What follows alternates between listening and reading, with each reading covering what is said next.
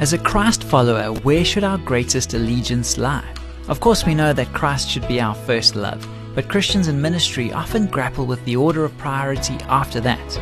Is commitment to family more important than commitment to the church, or the other way around?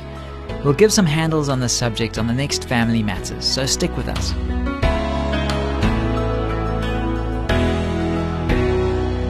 Hi, I'm Graham Schnell for Family Matters, where we offer practical advice from Focus on the Family. Here's a great question from one of our listeners who asks As a Christian, how do I sort out the difference between my obligation to family on the one hand and to the work of the gospel on the other? And what's my responsibility to my extended family as compared with my obligation to my immediate nuclear family?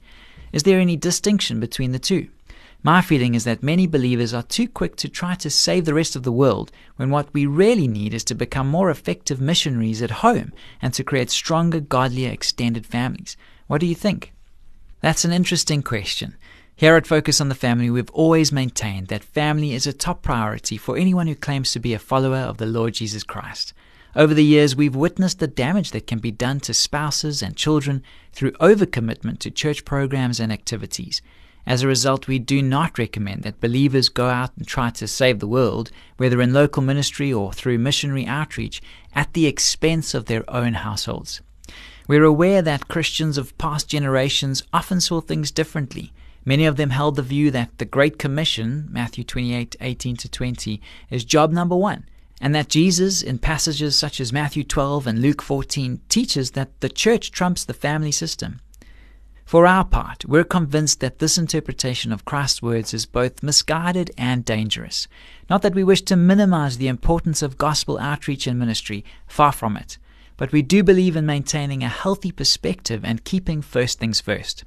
The Apostle Paul seems to have felt the same way. In laying down requirements for those who aspire to positions of leadership in the church, he said that a candidate for the office of overseer should rule his own house well, having his children in submission with all reverence. For if a man does not know how to rule his own house, how will he take care of the church of God? That's 1 Timothy 3, verse 4 and 5. Later in the same epistle, he made the bold assertion that if anyone does not provide for his own, and especially for those in his household, he has denied the faith and is worse than an unbeliever. That's 1 Timothy 5, verse 8. When it comes to the question of extended family, an issue that seems to be weighing heavily on your mind, we can't help feeling that the playing field shifts significantly.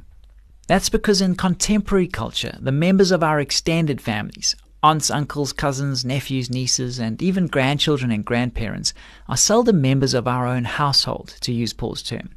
We generally don't bear the same kind of responsibility toward them as we do towards our spouse and children, nor are we committed to them in quite the same way. As a result, we aren't in a position to speak into their lives with the same degree of urgency and authority.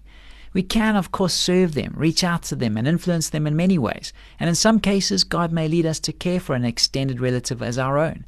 But there's an important sense in which our footing with them does not differ appreciably from that of a very close friend.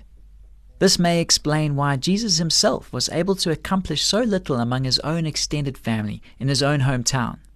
As he himself acknowledged, a prophet is not without honor except in his own country, among his own relatives, and in his own house. That's Mark 6, verse 4.